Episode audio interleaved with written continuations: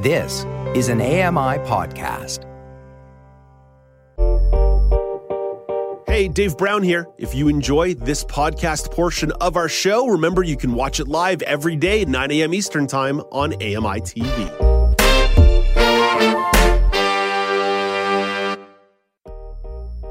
Morning. It's Thursday, January the 9th, 2023. Welcome to Now with Dave Brown, coming to you on AMI TV. I'm Dave Brown. Let's hit the horns and go.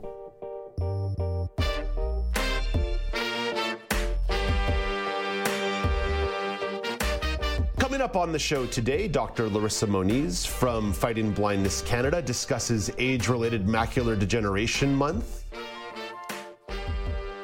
Aaron Broverman reflects on new data that shows Canadians are facing financial and economic anxieties, and Alex Smythe concludes his coverage of the 2023 Ontario Parasport Games. The top story today is a difficult one. It's a sad note to begin the show, but it is a first degree murder after crashing a bus into a daycare. Two children were killed and six others injured. Pierre Saint Anna Saint Amand appeared in court by video from a hospital yesterday and faces a total of nine charges. Neighbor Jeanette Lemerou describes the scene. Oh, yeah, he was hysteric. I saw him when the police dragged him in the, the vehicle. His eye was like popping out, you know. He was nude, he didn't have any pants. So uh, I, I, I, I still can see his eyes, you know, how hysteric he was, that man. Laval Mayor Stéphane Boyer reflected on the tragedy. You know, it's always hard when you see something like this. Uh, there's no words to there's no words to put on this. I mean, uh, you know, those are children that were starting their life. They didn't ask for anything. Prime Minister Justin Trudeau shared his thoughts. I can't imagine what uh, the families of the who were killed and indeed the ones who are seriously injured are going through right now after the bus crash in Laval. I know um, there are no words for parents who've lost their children this way.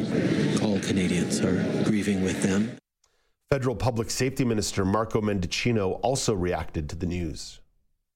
Our immediate thoughts go to the families of the victims, uh, to the other children who are in the class, uh, and to the entire team who work at that daycare. Um, one can only imagine just how uh, shattering this is for, for them. Quebec Premier Francois Legault will visit Laval today alongside other party leaders. There's no easy way to transition from a story like that other than to just do it. So let's switch over to healthcare following up on the federal government's offer to increase health transfers to provinces by nearly $50 billion. Quite a bit of reaction came in yesterday. Starting in Ontario, that government is signaling an interest in accepting the deal. Ontario Premier Doug Ford finds the offer encouraging. I'm confident we'll, we'll you know, get the T's crossed, the I's dotted. We're, we're grateful um, for, for the offer. We're grateful for sitting down with the Prime Minister, uh, but we want sustainability. We need certainty.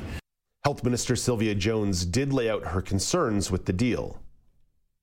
When deals come from the federal government in 10 and 5 year increments, it makes it very challenging. Whether you're looking at new uh, medical schools, new residency positions, uh, training and hiring new nurses, those are all things that take literally decades. Prince Edward Island Premier Dennis King has also indicated that he will sign the deal. Conservative leader Pierre Poilievre says that he'd honor the deal if elected prime minister. We are going to honor it uh, because we conservatives never allow cutbacks to healthcare. When we were in office, uh, under the previous Harper government, we increased healthcare transfers by 6% every single year. That's the politics. What did health professionals have to say about the offer? President of the Canadian Medical Association, Dr. Alika Lafontaine, thinks money should be earmarked for primary care. I would make sure that, that money um, was spent in the area of supporting primary care. I think one of the, the things that's very clear is that, you know, patients' access into the system is through community based primary care. You know, that, that's the first place that, you know, they, they often find their way into healthcare. Linda Silas is the head of the Nurses Federation. She says any money is welcome, but says that retaining staff is becoming a huge problem. And right now, our nurses are either leaving the workforce or going part time or are burning out uh, because of the workload, the lack of flexibility, and the too much of overtime. So if that's not addressed, they won't be able to do what they're promising Canadians. Prince Edward Island Nurses Union President Barbara Brookins thinks any new money has to come with a plan. Uh, well, it's it's good. It's definitely a positive a positive move forward. But right now, we're just trying to make sure that there's some accountability to how this money is going to get spent and how how long it'll take them to kind of implement it into actually concrete plans moving forward. So right now, we need some immediate action to address the nursing shortages. New Brunswick Nurses Union President Paula Doucette echoed that sentiment accountability has to be attached to this money. Uh, you know, it has to be uh, into our public healthcare system. Uh, this is Canadian taxpayer dollars, so there is accountability attached to that, and uh, we need to make sure that it's earmarked for, you know, healthcare workers, uh, our system, the delivery of care, long-term care. Uh, and everything that we have been talking about for many years.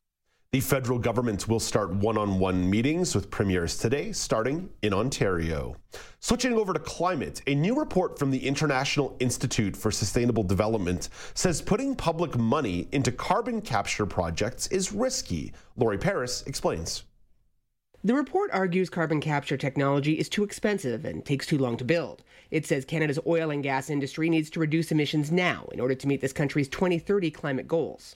The report says instead of subsidizing economically risky carbon capture projects, public dollars should go toward energy efficiency and electrification, as well as planning for declining oil and gas production over time. There are currently just seven operating carbon capture and storage projects in Canada. But several more have been proposed, including a flagship $16.5 billion possible project by the Pathways Alliance Group of oil sands companies.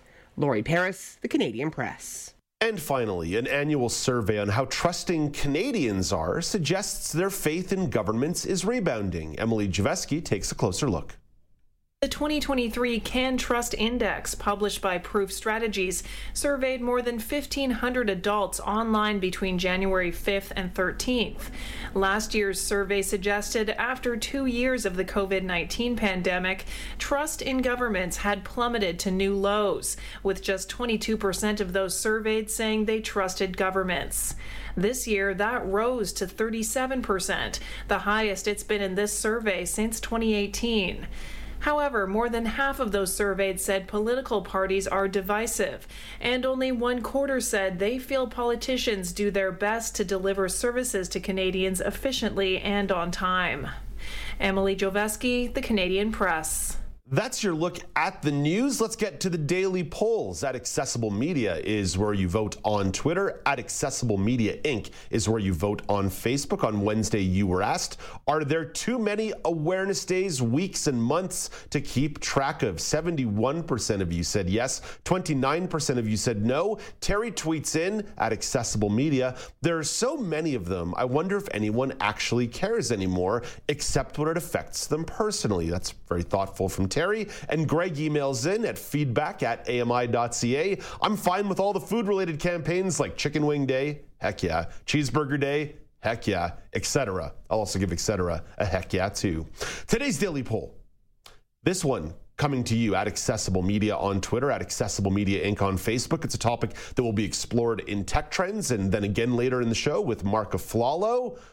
What is your preferred web browser? What is your preferred web browser? And if your favorite is not listed, please write in. And you can also let us know what features you like in the comments section or replying to the tweet. So I've put the four most popular web browsers as these options Chrome, Safari, Edge, Firefox. I don't know why I didn't get Edge said there properly, but Edge and Firefox. So, one more time Chrome, Safari, Edge, or Firefox. Which is your preferred web browser? Which is your preferred web browser?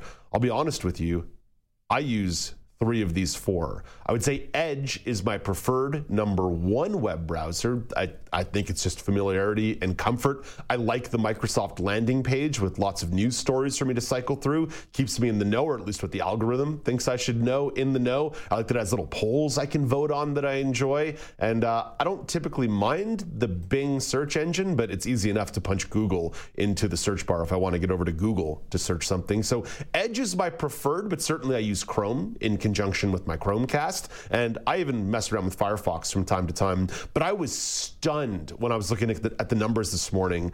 Chrome is the most popular web browser in the world at 3.3 billion users worldwide, and Firefox in at number four is under 200 million. So the difference between the top the top one and the top four, it is staggering. Alex Smythe, I kind of preambled as I tend to do a little too much on that. But what is your preferred web browser? Yeah, Dave, kind of like you, I, I bounce around quite a bit. Um, I've, I've used all of them uh, depending on the device that I am using. Uh, so Chrome, I would say, is my standard day to day on my personal laptop and, and whatnot. That's my kind of preferred browser. But Safari, you know, I use that for my phone. I use that on my iPad. Any Apple products, uh, Safari is typically on there. Edge is the one I have on my work laptop, and I'm fine with it. I use it. And then wow, you, really, want, you really do bounce around here. I, I bounce around, and and then Firefox is typically my number one backup for every single uh, device or, or web browser. You know, um, there would be a time where it's like, oh well, uh, this this website, this program, this um, uh, you know uh, process is not uh, compatible with Chrome, Safari, Edge. It's like, okay, well, let's try Firefox, and typically Firefox mm-hmm, as well. Mm-hmm. So, um, yeah, I, have used all four. Uh, if I would have to say, just based on usage, probably Chrome would be my number one. But I, I have nothing against all of them. They're all slightly different things. I I like a bit more than others. I, I think I like the. I agree with you, Dave. The comfort of Edge, but I find Chrome is very similar to Edge, so it's that simil- uh, similarity except that when you punch in into the search bar, you're going to Google instead of Bing, which I mean, people use Google over Bing. There's no no debate. So that that I, is correct. That is accurate. If, yeah. if, we were just talking search engines, Google beats Bing uh, hands down. Yes. Although Bing is getting a little bit of a refresh here by by incorporating more AI into its process, but we'll get to that a little bit later in the show. Alex, when you mentioned that Chrome is your personal uh, laptop or your personal computer, what is it about Chrome that you like? Because I'll tell you, the Edge, it's comfort, but it's also anytime I try to use the auto zooming technology or the holding down control and, and spinning the mouse wheel to zoom in and make the font bigger, it autofills really nicely. And I find that the screen doesn't get totally distorted, where sometimes Chrome does get a little wacky when I do that. Sometimes Firefox does get a little wacky when I do that in terms of autofilling. So that's one of the reasons why I really prefer Edge in my personal day to day use. Why would you say you prefer Chrome in your day to day use? Well, I found that Chrome was generally more accepted. Um, it, it, was. Uh, things were just better suited for Chrome. They were properly laid out. Now, I'm not using these uh, zoom in features or any accessibility features, so I, I need a preface with that. But I found too that, especially like maybe five years, 10 years ago, it, it became a big question of speed because there would be a lot mm, of like the website and browsers would be varying processing speeds and i found chrome was typically like the fastest. I always found Internet Explorer, the precursor to Edge, was typically the slowest. So it's like, okay, well, I'm, I'm sick and tired of waiting 10 seconds every single time to open up a website on Internet Explorer. I'm going to go to Chrome. Oh my goodness, it's so much faster.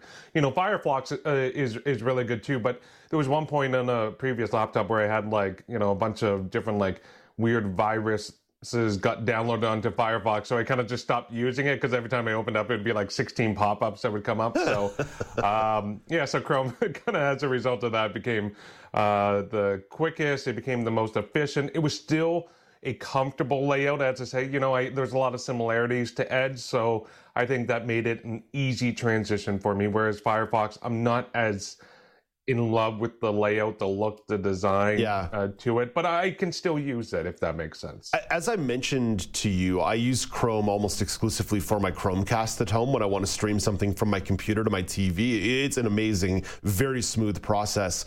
And one of the things, to my mind, that Chrome has done over the last three or four years is it's wanted to change the user experience. During the pandemic, there were a lot of extensions built into Chrome that allowed you to really share screens or share spaces or consume content at the same time, which is just a really smart thing that they're doing, that they're building so many functionalities into Chrome, especially if you have a Gmail account and you use any of the Google suite of products. They really want to make sure that your operation is smooth and to give you little bonuses and rewards for using that browser. I haven't dipped all the way into it, but my family is going to be doing a, a Google Meet this weekend on Saturday okay. with the parents in Arizona and the, and the niece in Ottawa and me in Toronto. And we're going to be using Chrome because it's just really easy. It's, it's even easier than setting up a Zoom call. It, it's just really interesting because we all have, we all have Gmail accounts. So I would say that, that Chrome does deserve some reward in the sense that they've really invested in in tools that are good for play or business inside the browser as as a bonus for playing and staying in that browser. Yeah, well, and also too, you have to look at it. Who are the companies behind these different browsers? I mean, you're talking about three of the biggest tech companies in the world. You got Google, you got Apple, and you got Microsoft, and then you got Mozilla, who's who's responsible for Firefox. So Yeah. it's like you know, it's three giants and, and uh, David versus the Goliath, basically. So I mean. Uh, Firefox clearly punches above its weight because they came out with a great product. Now they don't have the luxury to be able to, you know, connect it to these other devices to make this cross-platform sharing or or um, uh, kind of adaptability uh, an, uh, a feature, whereas these other ones do. But for a long time, I mean, they weren't taking advantage of it. I I think it's great to hearing like as Chrome has really dove into the Google uh, ecosystem has become kind of the, the go-to trendy tech word of building these these uh, cross-platform, cross-device um, networks uh, products that okay, you're investing in Google, you're investing in Apple, you're investing in Microsoft, and I, I, I there's for whatever reason Microsoft there's some things that they do like I have an Xbox, I I I have a PC and stuff. It's a lot of Microsoft products, but there's little things that still just kind of drive me crazy or that I just don't quite understand. It's like this could be so much easier. Like other companies are doing this better. Why Yeah. can't Microsoft just get there? You think you think they would have the most resources, the most uh, uh, kind of um, uh, like support to be able to do it, but for whatever reason, Google and, and Apple are just ahead of them in certain aspects. When I found out that I could pair my Xbox to my computer, I thought to myself, what an unnecessary thing, but also how cool is that? Uh, and the process proved to be a little less onerous than I thought it would be. Not that I need to do that because my TV and my computer are like five feet from each other, but you know, that's neither here nor there. Alex, I'm putting you on the spot here as a concluding thought. It's a pop quiz. As mentioned, Chrome, most popular browser in the world, 3.3 billion users. It's incredible. Firefox, number four at under 200 million. What do you think is the fifth most popular web browser in the world? Ooh, geez. I'm trying to even think what other web browsers are out there. Um, think, think mobile. Think, think what would be a big mobile. oh, like Samsung browser. Internet, probably? Nailed it. Yeah. Nailed it. You took my clue there. You took my clue and you nailed it. Uh, over 100 million uh, people using the Samsung uh, mobile web browser, which is interesting because I do find that when I'm using my phone, I do not use Chrome. I end up using the Samsung web browser, and it is quite good. It actually is a very good web browser. So uh, interesting Yeah. to see. But, but again, it's a, that's a very narrow lens that are applying because it is just for Samsung mobile phones. Yeah, but it, I, I enjoyed it when I had uh, my Samsung phone that you would get different kind of process and you could have multiple browsers open and not just like the tab would close or if you're searching through Google, Mhm, okay, mhm. it refreshes to the Google search bar. It's like, oh, I can have multiple windows open, multiple searches happening, and I can cross-reference, go back and forth. So I always found it useful having the two different ones. Yeah, and I find it's really good for a zoom zoom text as well. Zooming in, it's really really good for that front. So anyway, there's that. That's number five, Samsung Internet Mobile. Alex, thank you for this. Don't go too far because you're going to be back in just a moment to read the weather as well as uh, present an interview you did at the Ontario Parasport Games in the next segment. But before I hand the microphone back to Alex, I want to remind you that you can vote on the poll at Accessible Media Inc. on Facebook, at Accessible Media on Twitter. You can send emails, feedback at AMI.ca, feedback at AMI.ca, or you can pick up the phone and give us a ring ding ding 1 509 4545, 1 509 4545. Bonus points if when you call, you say, This is me, ring a ding a dingin, and reference what song that's from, and I'll, I'll send you a prize. I'll send you something from my very cluttered apartment. Let's go back to Alex Smythe. He has the national weather updates.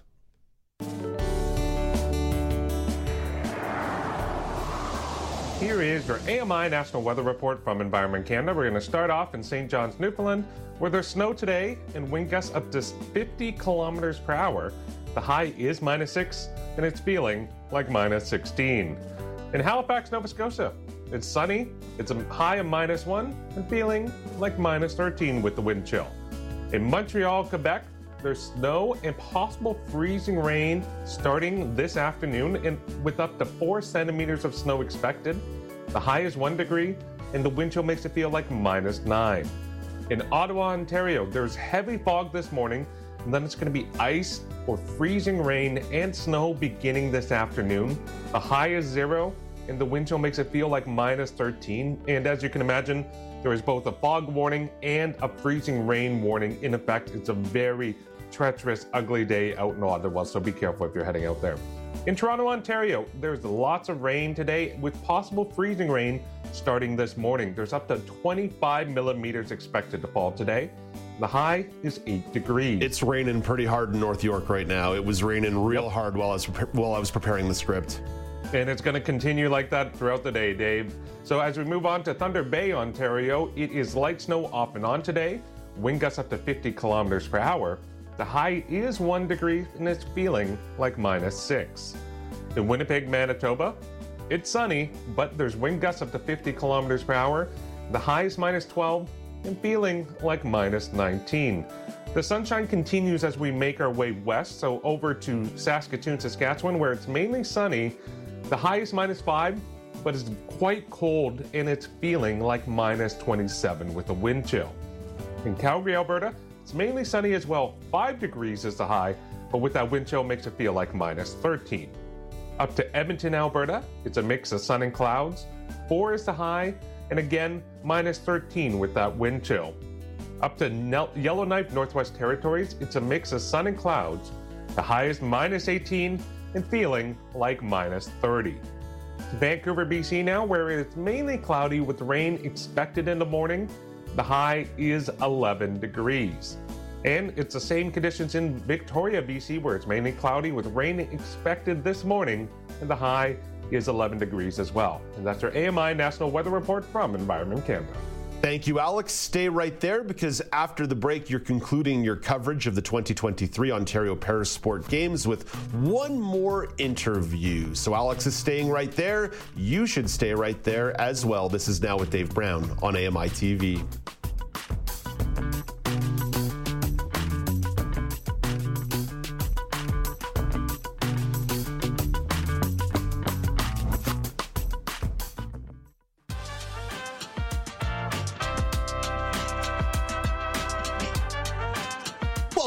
It's now with Dave Brown on AMI. You've been hearing highlights from the 2023 Durham Region Parasport Games all week long. Alex Smythe has been sharing a series of interviews. Emily Shavers, new columnist on the show, shared some of her reaction of taking in a couple of the events. Well, Alex Smythe has one more interview to share. Alex, who are you featuring today?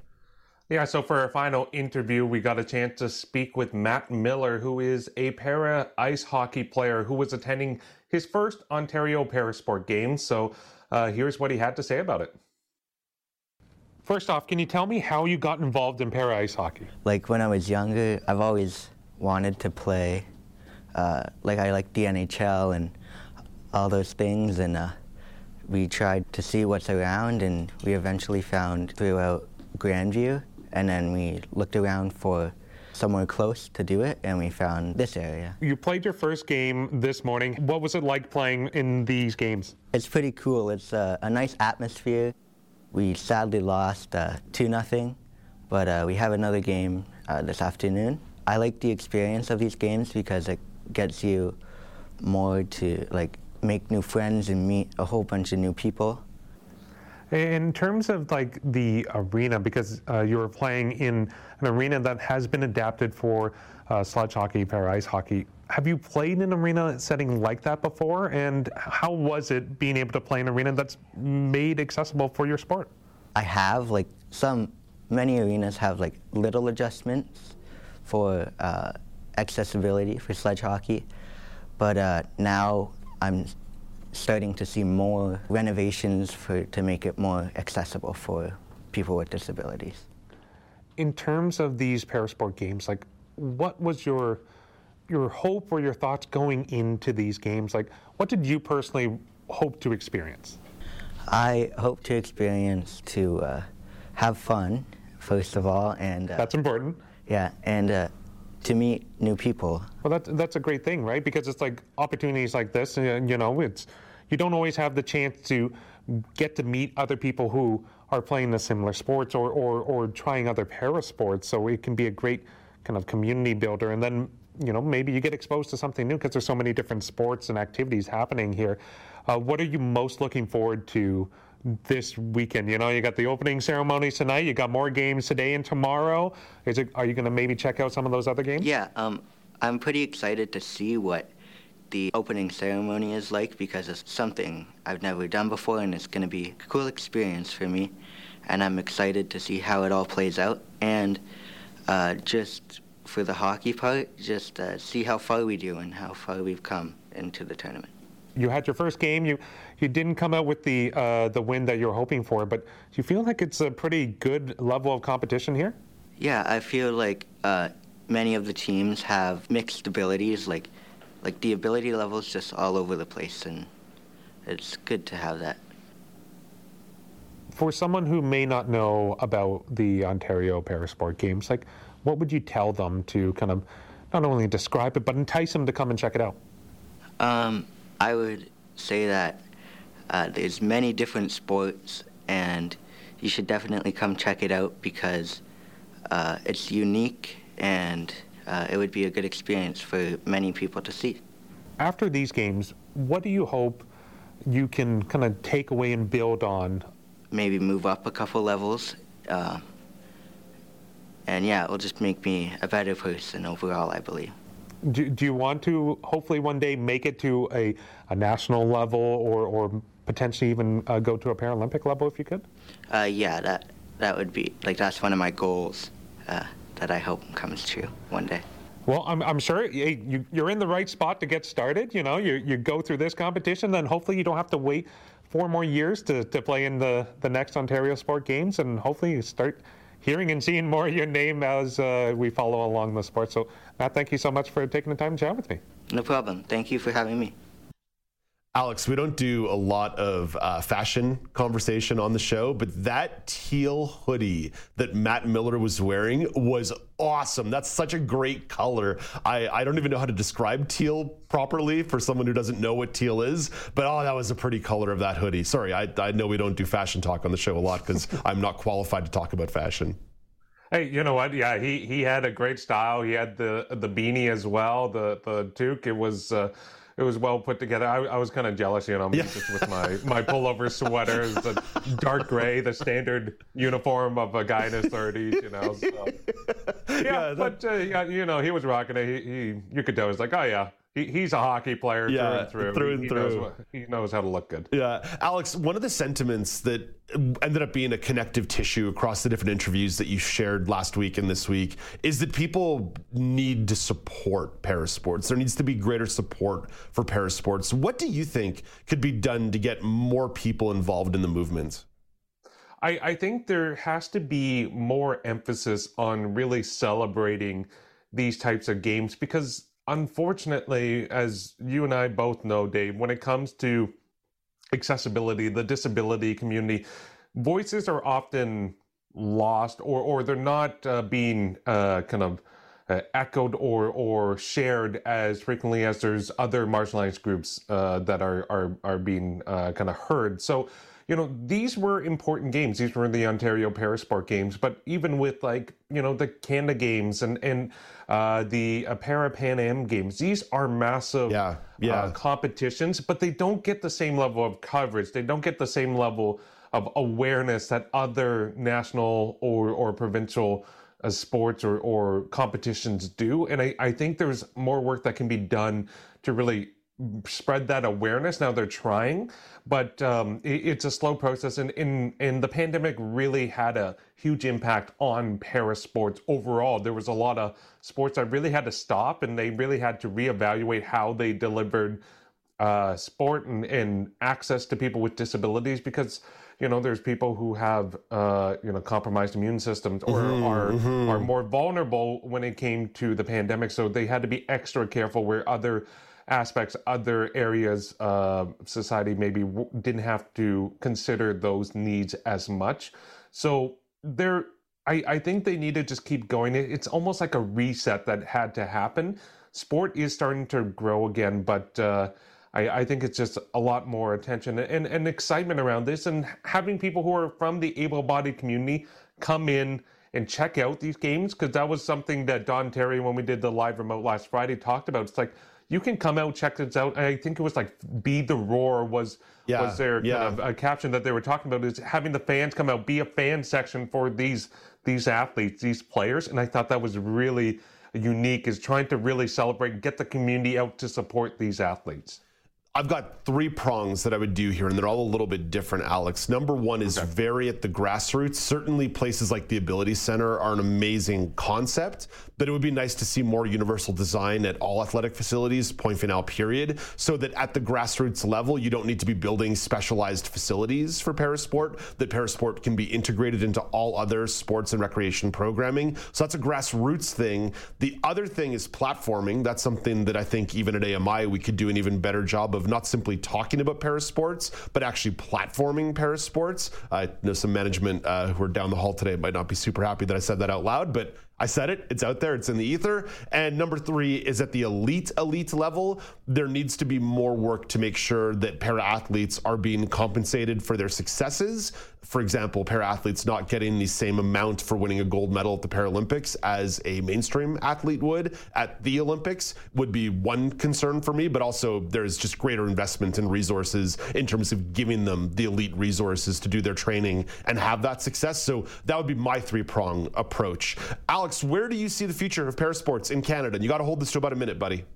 Yeah, I, I think it is getting better. It, it is bright. As I said, there was so much momentum going into Tokyo. There, there was really a push. There was a growth. There was years of work that had gone into it.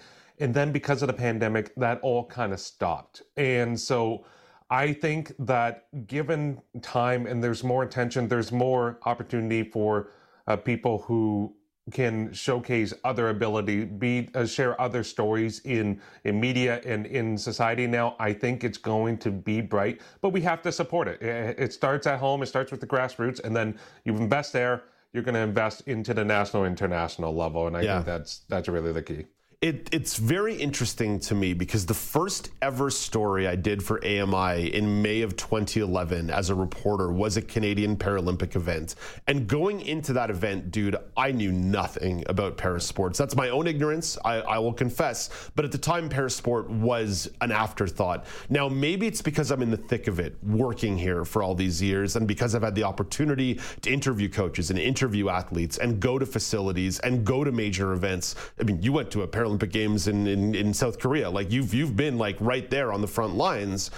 It it it is interesting to see that there is more mainstreaming. The work that CBC Gem is doing, the work that a lot of other platforms are doing to make sure there's coverage. Social media has changed that. So I see the future as bright, but it can't just be resting on the laurels. It has to keep building. That that that stone has to keep get rolling up the hill to make sure that athletes and coaches and resources are giving. But I also think the future is bright. Alex, thank you for this. Much appreciated. Great job covering these games. Oh, thanks, Dave. It's always exciting to do that and meet people out in the field. Absolutely. That's Alex Smythe. To learn more about the games, visit DurhamRegion2023.ca, DurhamRegion2023.ca. Coming up next, Dr. Larissa Moniz from Fighting Blindness Canada discusses age related macular degeneration awareness month. But first, here is Canadian press reporter Karen Rebo with your morning business minutes. Canada's main stock index lower yesterday. Toronto's TSX index fell 45 points to close at 20,679. New York's Dow Jones average tumbled 207 points, and the Nasdaq dropped 203. In Tokyo this morning, the Nikkei index slipped 22 points, and our dollar is trading overseas this morning at 74.55 cents US. A new report from the International Institute for Sustainable Development says putting public funds into carbon capture and storage projects is a risky bet. The report argues carbon capture technology is too expensive and takes too long to build. It says Canada's oil and gas industry needs to reduce emissions now in order to meet this country's 2030 climate goals. The report says instead of subsidizing economically risky carbon capture projects, public dollars should go towards energy efficiency and electrification, as well as for planning for declining oil and gas production over time. From the Canadian Press Business Desk, I'm Karen Rebo.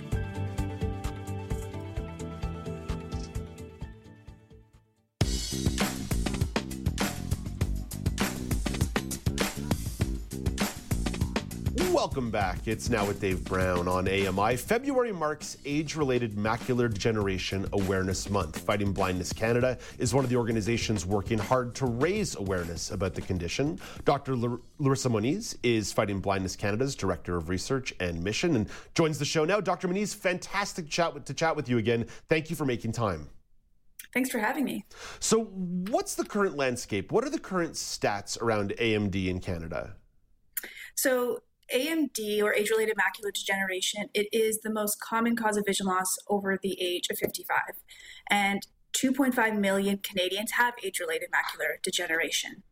Um, for many individuals, they will have little to uh, minimal vision loss, but over 180,000 Canadians do have vision loss that is caused by AMD. There are two kinds of AMD, wet and dry. What's the distinction between the two? So, dry is usually the first type of AMD that you will be diagnosed with, and it is most often less severe. Um, it, you, you, might start to see a bit of um, blurring of your central vision, a bit of loss of your central vision, um, some hard time looking um, in sort of night vision or low light conditions. But it can progress to either advanced dry AMD, which is also called geographic atrophy, or one in 10 individuals might develop the second type of AMD, which is called wet AMD or neovascular AMD. And in wet AMD, blood vessels start to grow behind the eye and they can leak fluid into the eye and cause um, severe vision loss, but also very quick vision loss. So it's important if you have been diagnosed with AMD to make sure you're going for regular checkups to make sure that you're catching anything if it starts to progress. Uh, along those lines, what are some of the contributing factors that lead to the various kinds of AMD? And, and, are there any preventative steps that people should be monitoring?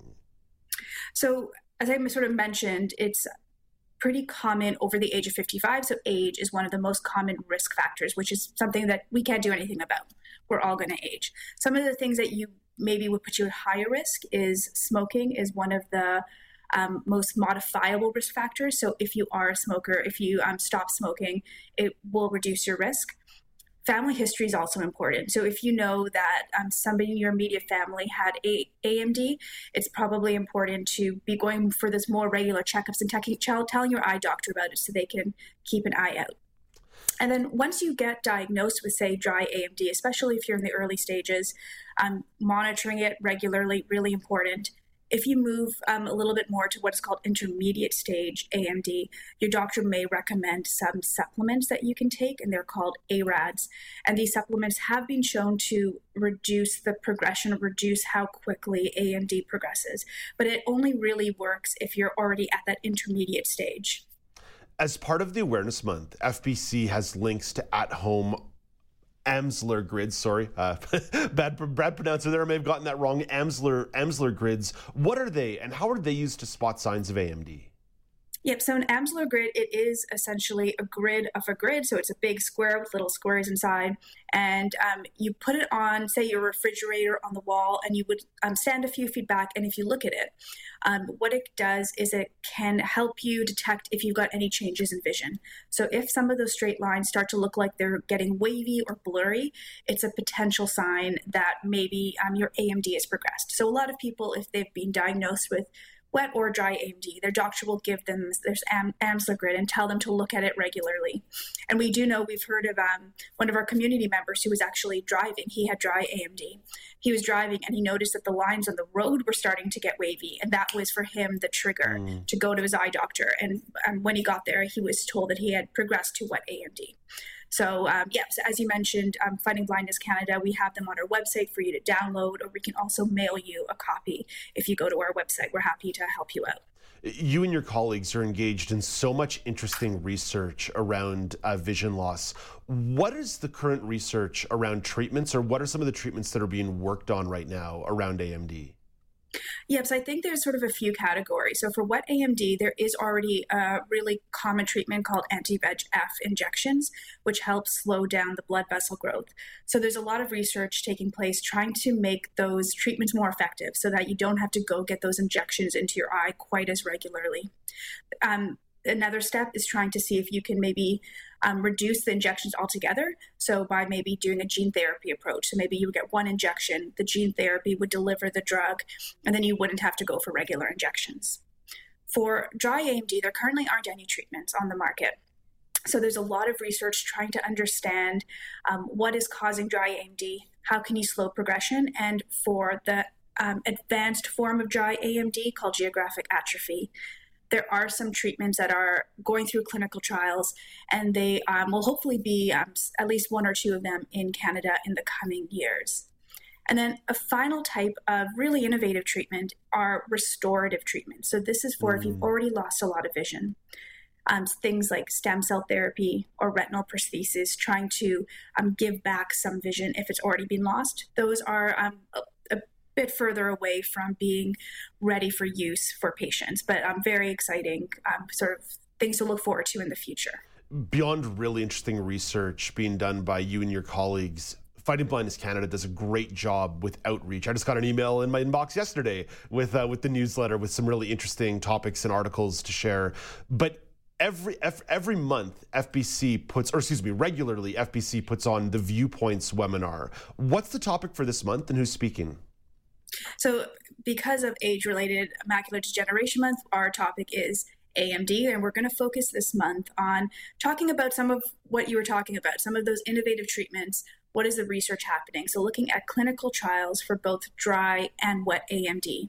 And we have Dr. Tom Sheidow, who is a retinal specialist from the um, Western University in London, Ontario. So, we're really excited to have him on, and it will be on Tuesday, the 24th at 4 p.m. So if you go to our website, you can sign up to to hear the webinar, and we also always post the webinars online afterwards in case you miss it. Fightingblindness.ca. Fightingblindness.ca is where you can find out more. Dr. Moniz, thank you for making time to be with us today. It's always such a great pleasure to catch up. Yeah, thanks for letting us share this exciting news.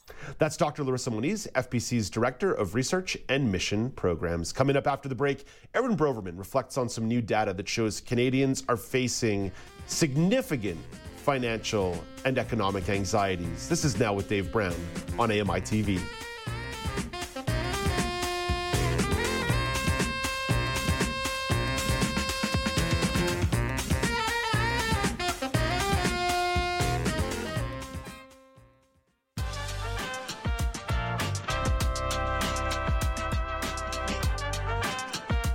Welcome back. It's now with Dave Brown on AMI TV.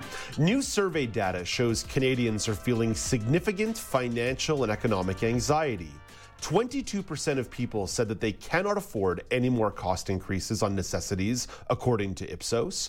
32% of respondents said they'd have to make significant changes in spending if prices went up any further. In other words, over half the country is in a precarious financial situation. Aaron Broverman has some thoughts on this data. Aaron is the lead editor at Forbes Advisor Canada. Hey, good morning, Aaron. Good morning, Dave. Happy NBA trade deadline day. Oh my gosh, it's already been a very, very busy one. Brock Richardson, our sports reporter, is popping by in about uh, 10 minutes' time or 12 minutes' time, and we're going to get into all the wildness going on in the NBA trade deadline. And Aaron, maybe as we say goodbye to you, I'll ask you a deadline question, but let's get into this data. What's your Sure. general takeaway from this survey data? I would say that this confirms that Canadians are definitely feeling the pinch when it comes to price increases uh, related to interest rate hikes uh, by the Bank of Canada and uh, inflation. That even though uh, inflation is going down, uh, prices are still increasing. Uh, places like Loblaws, the grocery store, um, reported record profits and uh, actually went before uh, the government. So, uh, pe- you know, Canadians are really, really feeling the squeeze, and this confirms it. hmm There was a really interesting snippet in the data that showed that women are feeling the pinch, pinch more than men. What's your reaction to that data? I would say with 28% of women uh, feeling the pinch as opposed to 50% of men, that's more than double uh, women versus men. I would say it's mostly because, you know, women are, you know, the, the people that are doing most of the, you know, household uh, chores that they're going to the grocery store, they're seeing the prices, they're buying the household necessities. There's also the pay gap that Mhm. still exists between women and men. So obviously, uh, women would be feeling it more. There's also a geographical component to this. Why do you think people in Ontario and Quebec are feeling this issue at an increased rate? Well, those are our two largest provinces by population. So obviously, they would be represented a little bit more in the survey. Um, so I think that's mainly why uh, they're feeling the pinch more. There's also been, um, you know, a crunch on social services and those sorts of things, uh, you know, with, with conservative governments in Ontario and that sort of thing. So um, I think it's mostly due to population, but also, um, you know, uh, social services as Mm. well getting cut. Yeah, I, I've- I've really been trying to wrap my head. I think you're right about the proportionality, just the number of people in that in that uh, in that Windsor Quebec City corridor. Such a huge portion of the Canadian population is in that corridor, and and I do think about Southern Ontario as a matter of cost of living. Like it, it's just a very large swath of the country, and it's a very expensive swath of the country. That's not to imply that Victoria, BC, or Vancouver, BC, or the Sunshine Coast or even the interior mainland aren't expensive places to be. But I wonder about simply just the density of southern Ontario. It's a very, very expensive place to live. Absolutely. Like Toronto is probably the second most expensive place to live next to Vancouver. And then when you add all the other cities in the GTA and, and Southern Ontario and the population, you're you're going to see increased numbers. And then you bring in Quebec, and that's another large province. Mhm. So uh, you know it's it's it's going to be weighted heavily towards those two provinces. Yeah, especially places like Montreal, Quebec City, and Gatineau. Like those are the three biggest populations in the province, and those are all expensive places to live. Uh, Gatineau, really, compared to Ottawa, is a little bit cheaper, but it's still very, very expensive to live there because of a very stable job market. Montreal is a, is a thriving city, but coming with a thriving city means really, really expensive rent and really, really expensive everything else. So, yeah, it's fascinating to see that geographic component where it's not maybe represented in the same way in, say, Vancouver, Calgary, Edmonton, uh, Saskatoon, Regina, Winnipeg. It, it, I just thought it was really fascinating to see how that landed in Quebec and Ontario. Aaron, uh, zoom out, zooming out here a little bit. The Bank of Canada has been raising interest rates almost constantly for a year. It appears they may only have the rate one more time in the short term for an increase. How do you perceive the central bank's role in this? they feel that interest is going down and it has since its peak at 8% it has it has gone down significantly it was 6.3% in december um, they have raised since january 25th the interest rate to 4.5% and they're saying that this is going to be the last uh, interest rate hike for a while as they pause to evaluate the impact of uh, their interest rate hikes on inflation. And uh, since inflation is declining, they expect inflation to go to 3% by mid 2023. Mhm. So, you know, when when you when you are the Bank of Canada, you're there's there's reason for optimism. It's just that prices haven't reflected the decline. They've continued to go up. I think it'll take a while before you know prices really reflect the reality of inflation going down. Um, and you know, usually uh, prices kind of lag behind uh, interest rates and inflation uh, normally. So we might not be feeling relief for another couple months, but it's but it's on its way. So there is hope. I, I, think it was the Financial Post this week did a story about where some of the prices are coming down, and it's things like durable goods, fridges, ovens, uh, some other home renovation stuff. So that was fascinating to me because certainly those went through a big time spike, but that's not necessarily an everyday expense, right? When we consider the major drivers of inflation, fuel, housing, food, right? So so we can say that oh man, ovens are cheaper. That's dragging down that's dragging down the inflation number a little bit, but it's not exactly the kind of thing that people are going to be feeling immediately in their wallet.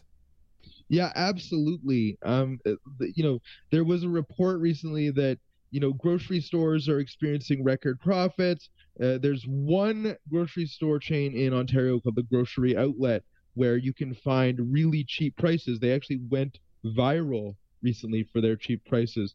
But uh, there, there's been investigations over uh, whether these prices are being accurately reflected or whether you know companies are taking advantage of the economic conditions to uh, to pad their wallets and record record profits. So you got to be very very careful and and sometimes people have to make decisions over, you know, I have to pay this bill but I can't pay mm. this other bill. Mm-hmm. So there's really really important decisions being made and we don't want to take those lightly by giving, you know, you know some pat advice like, you know, make sure you have an emergency fund and that sort of thing. We have to kind of take this seriously because people are really doing all that they can do and uh, are running out of money. Aaron, you made reference to the Bank of Canada's projection saying that by mid 2023 they're expecting a significant slowdown. I would say, yeah, no kidding. When you're coming off record inflation a year ago, when you get to this spring and this summer coming off months that were at 8.1% or 8.5%, you know, big, big numbers that obviously when you get 12 months away from that, the number by its nature is going to be quite small because of the way that inflation has been slowing the last three or four months. Yeah, absolutely, absolutely. Like, you know, I guess their point is be patient. You know, help is on the way, but uh, that's uh, uh, that's rich. You know, when when right now people need help, they they need to uh, get some relief. So hopefully, um, the government can do something and uh, people can hang on until mm-hmm. you know mid 2023 yeah i'm i'm I'm really concerned about the precarious situation that, that people are in. Like it's delicate. There's there's uh, certainly a case to be made about about monetary policy, raising interest rates to try and deal with inflation. But I think about all the people on a variable rate mortgage who've just been walloped for the last year, and it's a very difficult situation for those individuals. Yeah, absolutely. And th- think about the people that have lost their jobs in like the tech sector mm-hmm, recently, mm-hmm. you know, and that kind of thing. Like one job loss, one missed paycheck. You know, most people are living paycheck to paycheck already. Credit card debt has always, you know, skyrocketed and is at record highs all the time. So it's like one one thing that destabilizes your your paycheck or your economic future and and you're down. You're you're you're one paycheck away from you know, really feeling it and being, uh, you know, poor. Aaron, you started this conversation by mentioning the NBA trade deadline. It's been pretty wild. Brock Richardson is going to have some reflections in a moment. What's your takeaway? Is it the Raptors reacquiring Jakob Poeltl? Is it Kevin Durant going to the Phoenix Suns? Is it the Lakers trading for D'Angelo Russell? What's your vibe? Well, I'm a huge Raptors fan. I'm currently wearing my Kawhi MVP uh, shirt oh, in nice. celebration of trade deadline day. So, uh, Jakob Poeltl is a really nice acquisition, and we got him for very cheap. Khem Birch and uh, you know a few picks. That's nothing. That's that's a can of beans. Uh, the real cost will be whether they can re-sign him because there's only one year left mm-hmm, on his mm-hmm, contract. Mm-hmm. But I'm really I'm really encouraged because the Raptors have needed a center for a while all the big centers in the NBA have really exploited us this season, which reflects our record in 11th place. So uh, I'm I'm really encouraged by this news, and hopefully they can uh, make some other trades, maybe get off the contracts of uh, Gary Trent Jr. or uh, perish the thought Fred Van VanVleet. Oh wow! Look look at this sports analysis. We thought we were talking just money with Aaron Broverman. Turns out we're talking a little sports too. Aaron, enjoy the trade deadline. Have a great day. We'll talk to you again in a few weeks. Talk to you soon, Dave. That's Aaron Broverman, the lead editor at Forbes Advisor Canada. Coming up next, you heard it. Lots of trades going down in the National Basketball Association. Brock Richardson will break it down in the sports chat, and I've got the regional news update for you. This is now with Dave Brown on AMI TV.